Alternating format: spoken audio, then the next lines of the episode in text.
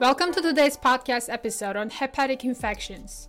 I'm your host, M. Tombash, research fellow at Cincinnati Children's Hospital Medical Center. Along with Stay Current, we are sharing knowledge to improve child health around the globe. In this episode, we will be exploring the types, presentation, diagnosis, and management of various hepatic infections with Dr. Alex Bondoc. It's not the longest topic, um, and I'm trying to hit the high points. He's a pediatric surgeon at Cincinnati Children's Hospital. And throughout this podcast, we will use a few imaging that will help us understand the cases.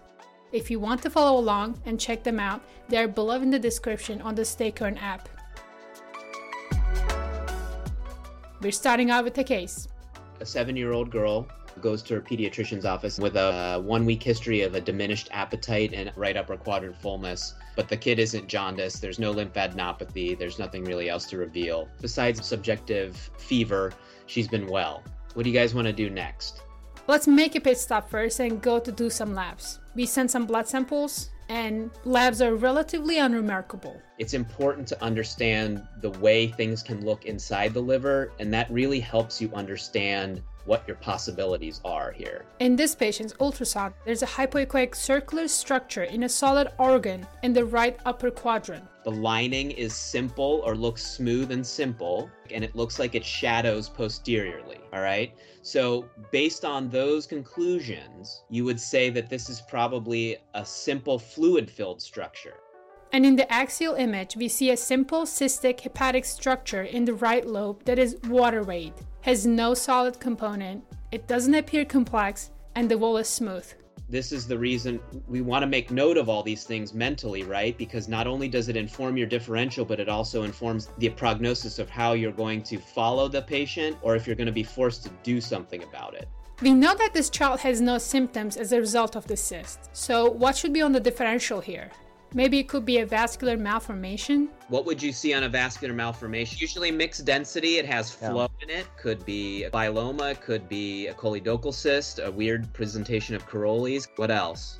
What about inherited diseases? That would be autosomal dominant, polycystic kidney disease with hepatic manifestations. There's an entity also known as autosomal dominant polycystic liver disease. But from a clinical perspective, if it doesn't manifest as some kind of liver insufficiency, it's not you would just follow it. You wouldn't really have much else to do.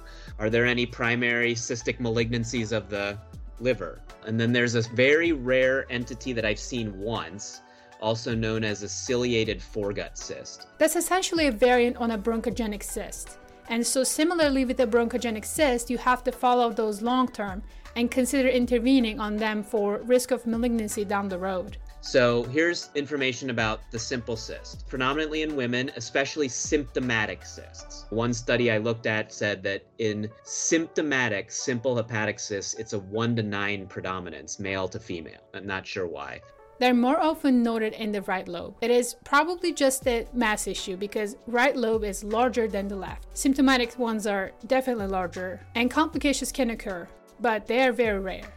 So, what should we do? I would probably tend to see the kid back more likely every year just to make sure that there aren't any symptoms or nothing else as weird is going on. So, when would you be concerned? When there are hints that might push us more towards worrying about malignancy, like weight loss, night sweats, coagulopathy, or looking more sick. Right. If you ended up having abnormal LFTs or other lab values, and if symptoms changed and you reimaged it and it grew, what are some things that you might have seen on imaging that might be concerning to you? What features would make you worried? Calcifications, septations, and maybe a thicker rim would make some surgeons worry. So here we'll left you an algorithm in the description to manage the simple hepatic cystic disease. This algorithm is for adult patients, so this may not be necessarily completely apples and oranges. But this is an algorithm to managing simple hepatic cystic disease. They use the size cutoff for concern as four centimeters. So if it's asymptomatic and it's less than four centimeters by this algorithm, you're not even going to follow up with imaging.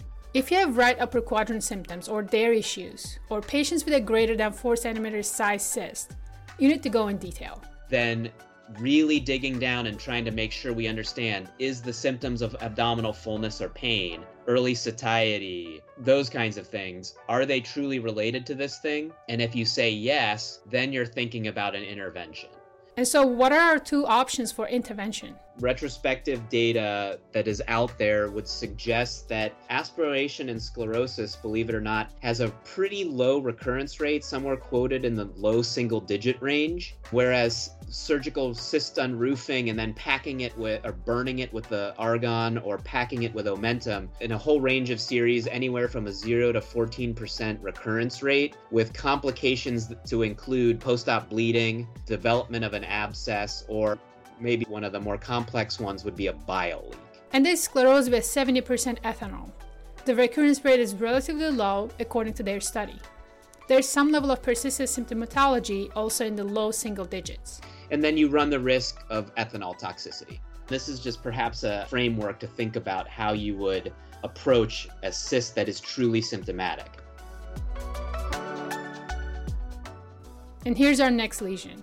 This one has at least four or five septations. It is still relatively smooth, but maybe a little more regular than the last one. Borders are still predominantly fluid filled. And again, if you want to follow along, check out these imagings. They're below in the description on the StayCurrent app. So this is representative of a mucinous cystic neoplasm very similar in histologic appearance to the mucinous cystic neoplasm of the ovary. It often more, occurs more in adults and females, and it's often symptomatic that it's a true neoplasm rather than a simple cyst. It is important to differentiate whether or not it is a non invasive version or associated with an invasive carcinoma. And sometimes it is very difficult to tell on axial imaging or ultrasound. And oftentimes it's not a great idea to biopsy this thing because you can seed the peritoneum, you can seed the tract, especially if it's an invasive carcinoma. And certainly the treatment for that is resection. Fortunately, this is exceedingly rare. And next, we have echinococcal cysts as another entity on the differential diagnosis for complex hepatic cystic disease. So, this is the larval stage of a dog tapeworm. And the thought process here is that the ova of the parasite travels via the intestine through an enteral route through the portal vein. Most are single cysts. So, what kind of things might you see that are esoteric on a physical exam? There might be some pleuritic pain because of the transit that can occur between the abdominal cavity and the thoracic cavity, which is absolutely frightening to me. When you listen to the liver, you can hear a rub. Here's a question for Dr. Bondoc that everyone's thinking about. Why do you think all these diseases, including hepatic abscesses, are right lobe predominant? Is it mass related, like we said before? The mass of the right lobe, right, is usually about 60% of the liver, and the blood flow to the right lobe accordingly is bigger. So I think infectious agents preferentially head to the right liver. So that's typically where you're going to encounter these things. Now, treatment depends on the appearance of the cyst. Are there daughter cysts within the dominant cyst? Why is that? What is the most feared complication of anything you would do to intervene on this cyst? Rupture and causing anaphylaxis. If you spill the cysts, the cystic material can create an anaphylaxis, right? So, how do we treat it? Regardless, is both pre and post operatively, you're going to treat the patient with an antiparasitic albendazole. Then we talk about what are our options from a surgical and a percutaneous treatment. What do you usually do for surgery? Or how do you decide? I, saw in some of the papers and some of the review articles was the WHO actually has a classification system for hydatid disease and it grades it. You're more likely to spill or have complications the more active daughter cysts you have in the lesion. So if the daughter cysts are more predominant, they don't really recommend the PAIR. PAIR or PAIR technique stands for puncture, aspiration, injection, and reaspiration and it's used to treat cystic disease of liver. They favor open surgery, packing the abdomen, double suctions. Essentially, it boils down to are there active daughter cysts, in which case you have to be much more careful with your therapy. The next thing we'll talk very briefly about is ciliated hepatic foregut cyst. Only because I've actually seen one of these kids and following one of these kids. In the disease process, it's histologically analogous to a bronchogenic cyst. And it's a ciliated pseudostratified columnar epithelium followed by smooth muscle, followed by connective tissue, followed by a fibrous capsule. It can transform into a frank malignancy, into a squamous cell carcinoma. So we have a 15 year old husky young man who present to the emergency department with moderate abdominal pain, mild jaundice, nausea, and anorexia. He had been previously seen by one of the partners and is awaiting for cholecystectomy. So, from on physical exam, he's diaphoretic, high grade fevers, he's tachycardic, has mild pain, his bilirubin is elevated, his transaminases are not, and his glucose and his white blood cell count are elevated. In imaging, there's an enhancing lumen around it and it's septated. What is your differential diagnosis? Could it be a weird tumor? Could it be some strange manifestation of bacterial hepatitis? So, the demographics here would be for hepatic abscesses, at least in the summary from the score portal, 25% of hepatic abscesses occur in the first year of life and 50% in the first five years of age, which is interesting. I wouldn't tell you that we see that many hepatic abscesses, probably due to aggressive surgical and antibiotic treatment of intra-abdominal disease. How about risk factors? instrumentation of the biliary tree. Diabetes. Strangely enough, proton pump inhibitor use has been cited or has been founded retrospectively to be a risk factor for hepatic abscess and chronic granulomatous disease and then certainly in patients who are immunosuppressed. And what are the types of organisms we should be suspicious for that type of an abscess? Believe it or not, E. coli and Klebsiella would be the enteric gram-negative rods. And then you get a thing gram-positive cocci, which is usually Strep pyogenes and Staph aureus. In the modern period, one author suggested Staph aureus to be the most common, interestingly enough. And then there is a special strep species, Strep milleri, perhaps if you cultured that out of the abscess, you would be obligated to look for disseminated, specifically ocular and neuraxial infection as well. Then what are we going to do? How are we going to treat this one? Drain it, antibiotics. When would you leave a catheter? Or would you leave a catheter? Again, another treatment algorithm I saw in another paper said that if it's greater than five centimeters, you might have a more propensity to leave a catheter rather than just aspirate and blast them with antibiotics. Again, that same author suggested four to six weeks of IV antibiotics and followed by four to six weeks of oral antibiotics. So be ready to readmit the kid for C. diff three months after. Entamoeba realistically, you're going to see not only from migrants, but also travelers to endemic areas, which are listed there. It's not like you go visit one of those places and you come right back with it because there's a gestation period. It happens anywhere from 8 to 12 to 20 weeks of travel or migration to an endemic area. And the median time presentation is around 12 weeks. So it's pretty far out. You can diagnose this checking serologies, so from the blood using immunoglobulin ELISA assays or PCR and that you would see a leukocytosis without eosinophilia. It can be invasive into the thorax. It can also cause a weird Budd-Chiari like syndrome if it obstructs or invades the hepatic veins or the outflow tract of the liver. So, the treatment of Entamoeba is antibiotics. Two ways you have to treat Entamoeba would be from the tissue standpoint, so the tissue meaning the liver, and that is Flagyl. But then you also have to treat the parasite in the lumen of the bowel and those are the luminal agents. So remember, it's a dual therapy. If it's invasive to the liver, and usually that's curative.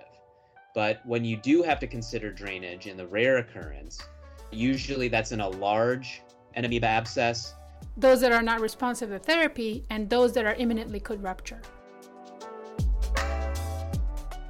And the last thing on our list today is bacterial hepatitis. A lot of different things can cause it. I've seen this arguably once when I was asked to take out an appendix and then saw a whole bunch of adhesions in the right upper quadrant around the liver that it was more a diagnosis of Fitzhugh-Curtis. So remember that's Neisseria or chlamydia, and it should always be in the differential theoretically for abdominal pain in a woman. And then again, they made this big point about Bartonella hepatitis. It is the third most common manifestation of Bartonella, but it's exceedingly rare. How do you treat Bartonella hepatitis? It's usually like dual. Some combination of thiopurine and doxycycline would be your first line agent, and then rifampin is the backup for that. In summary, presentation of bacterial infections can be varied. Some people may present with nonspecific symptoms such as fatigue, malaise, and fever, while others may have more specific symptoms such as jaundice, hepatomegaly, and right upper quadrant pain. There are various organisms that can cause hepatic infections, and it's essential to consider the specific characteristics and needs of each patient. Understanding the epidemiology, presentation, and management of these conditions is crucial for the diagnosis and treatment of the patients. As we wrap up today's episode, Remember to use imaging to your advantage, especially evaluating cystic lesions of the liver. Thank you for listening. If you like this episode, give us a rating on wherever you listen to your podcasts. Don't forget to subscribe to our YouTube channel, follow us on social media, and download the Stay Current app for hundreds of pieces of content on Apple Store and Play Store. I'm M. Tombash, Research Fellow at Cincinnati Children's Hospital Medical Center, and along with Stay Current, we are sharing knowledge to improve child health around the globe.